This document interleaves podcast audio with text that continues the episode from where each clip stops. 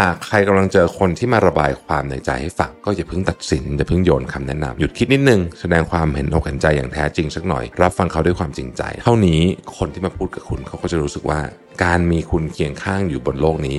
มันช่างมีความหมายจริงๆนะครับ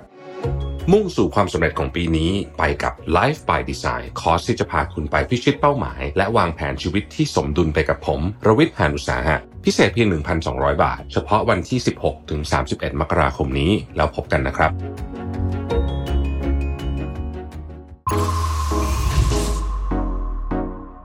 Mission to the Moon Continue with your mission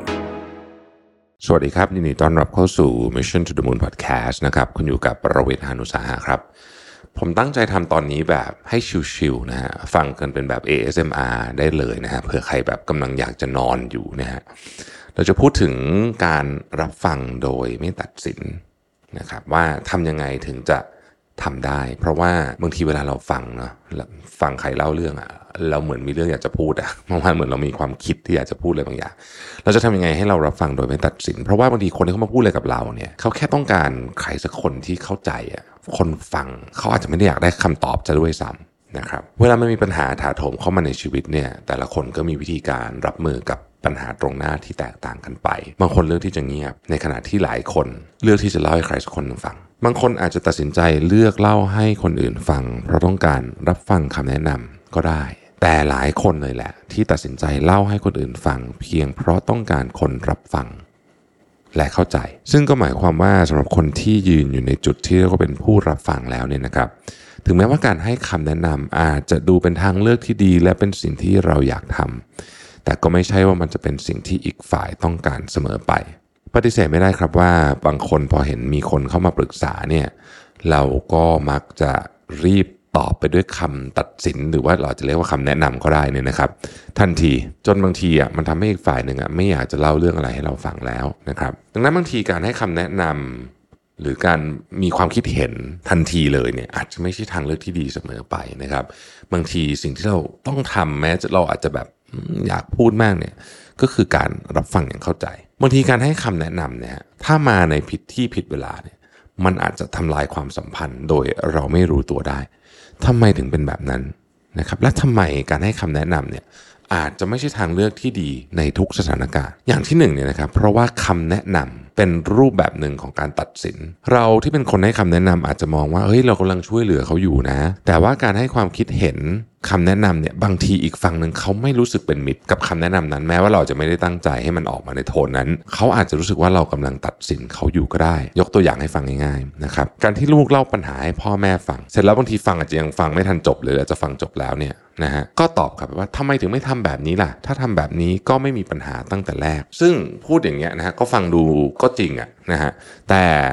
ก็มันทำไปแล้วนะครับสถานการณ์มันอาจจะไม่เหมือนกันด้วยเนี่ยมันเป็นการพูดแบบนี้มันเหมือนการชี้นิ้วว่าอ้าวให้ลูกเป็นฝ่ายผิดแล้วก็แสดงให้เห็นถึงการไม่พร้อมจะอยู่เคียงข้างกันด้วยจริงๆพ่อแม่ก็ไม่ได้มีความรู้สึกอย่างนั้นหรอกแต่ว่าลูกอะคิดไปอย่างนั้นได้นะครับพ่อแม่ก็อาจจะคิดว่าอ้าวก็สิ่งที่แม่พูดไปก็เป็นแนะนำไงนะครับแม่เนี่ยหวังดีแต่ว่าอีกฝั่งหนึ่งอาจจะไม่ได้คิดอย่างนี้ก็ได้นะครับนี่คือสถานการณ์ที่เราเจอค่อนข้างบ่อยในที่ทำงานก็เหมือนกันครับประโยคนี้เลยทำไมไม่ทำแบบนี้ล่ะจะได้ไม่เกิดปัญหาตั้งแต่แรกเวลาไปพูดอะไรกับหัวหน้าคือมันทำไปแล้วแล้วสถานการณ์ตอนนั้นมันก็อาจจะข้อมูลไม่พออาจจะกดดันอาจจะอะไรอย่างเงี้ยนะครับถ้าฟังเสร็จแล้วก็พูดอย่างนี้เลยปุ๊บเนี่ยครั้งหน้าเขาก็ไม่มาละเขาไม่มาพูดกับเราละนะฮะเรื่องที่สองเนี่ยนะครับการให้คำแนะนำอาจจะทำให้อีกฝ่ายไม่สามารถเรียนรู้และไม่สามารถเติบโตได้นะครับบางคนมองว่าการให้คำแนะนำเอ้ยมันเป็นความหวังดีนะแต่บางทีนะครับคำแนะนำของเราเนี่ยอาจจะไปจำกัดแนวคิดหรือว่าวิธีการแก้ปัญหาของอีกฝ่ายหนึ่งได้นะครับเพราะส่วนใหญ่คนทั่วๆไปอ่ะก็จะเก็บคำพูดของคนอื่นไปคิดต่ออยู่แล้วนะฮะซึ่งสุดท้ายแล้วเนี่ยบางทีเนี่ยมันกลายเป็นว่าเราเอาไปใช้เลยบางทีก็เลยไม่ได้เรียนรู้และไม่ได้เติบโตด้วยตัวเองอย่างที่สามและผมคิดว่าอันนี้สำคัญมากคำแนะนำของเราอาจจะเคยใช้ได้มาก่อนแต่มันอาจจะใช้ไม่ได้กับกรณีตรงหน้าและมันจะน่ากลัวตอนที่เราแนะนำคนที่เขา look up to อ่ะคือเคารพเรามากๆนะฮะหรือว่าเห็นเราเป็นคนที่เก่งมากๆเขาก็ต้องเชื่อว่าไอ้วิธีนี้มันต้องเวิร์กแน่แต่บางทีเนี่ยเราอาจจะคิดว่าคำแนะนำนั้นดีมากนะฮะเพราะเรามันเคยใช้ได้ผลกับเรามาก่อนหรือใช้ได้ผลกับคนอื่นมาก่อนแต่สถานการณ์มันอาจจะไม่เหมือนเดิมแล้วนะครับและปัญหาที่เจอเนี่ยอาจจะไม่เหมือนกันเพราะฉะนั้นเนี่ย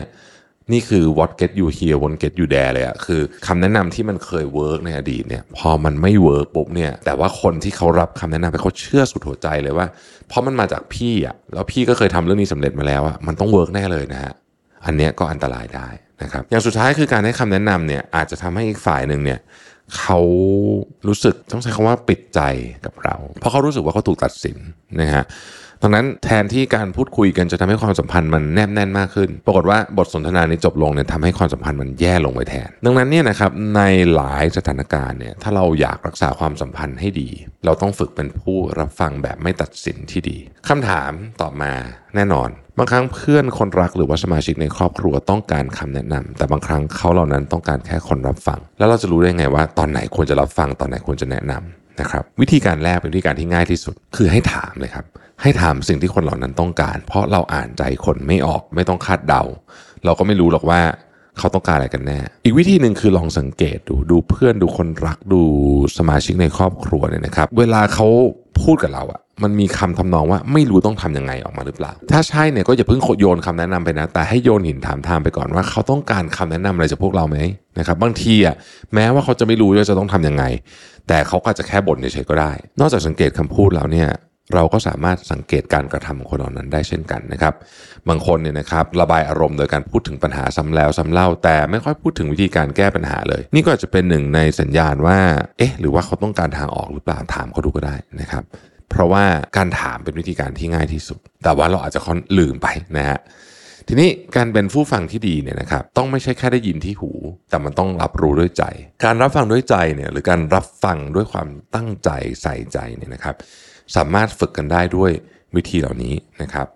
บข้อแรกคือโฟกัสไปที่ผู้พูดข้อต่อมาคือตั้งใจฟังแม้ไม่ใช่สิ่งที่อยากฟังมนุษย์เรามีตัวกรองอยู่เสมอนะถ้าเกิดว่าเราเปิดตัวกรองนี้ขึ้นมาเราจะฟังเฉพาะสิ่งที่เราอยากฟังเพราะฉะนั้นนี่ไม่ได้ถ้าเราอยากจะเป็นผู้ฟังที่เราต้องฟังหมดนะครับข้อต่อมาถามคำถามหากสงสัยข้อต่อมาสำคัญมากเลี่ยงการตัดสินเลี่ยงการตั้งสมมติฐานใดๆขึ้นมาเองเช่นเพราะเขาพูดแบบนี้ต้องแปลว่าเขาเป็นแบบนี้แน่เลยอันนี้อันตรายมากนะครับสุดท้ายอย่าปักธงคำตอบไว้ในใจคืออย่าเพิ่งคิดคำตอบอะไรจนกว่าจะได้ยินเรื่องราวทั้งหมดนี่คือการฟังด้วยใจข้อที่สองครับให้การยืนยันและยอมรับความรู้สึกของคนที่อยู่ตรงหน้าaffirmation หากมีใครแสดงด้านที่อ่อนแอให้เราเห็นนะครับก็หมายความว่าเขาไว้ใจเรานะเพราะว่าการที่เราจะเปิดด้านที่อ่อนแอให้ใครเห็นเนี่ยคือคนนั้นน่ะก็ต้องไว้ใจเราต้องไว้ใจคนนั้นมันแปลว่าเขาเชื่อว่าเราจะสามารถยืนอยู่เคียงข้างเขาได้ดังนั้นหากเจอคนมาระบายอะไรให้ฟังนะครับเราควรจะยอมรับความรู้สึกของเขาแล้วก็เหมือนจะเป็นการบอกไกลๆว่าเขาสามารถรู้สึกแบบนี้ได้ไม่ต้องห่วงนะ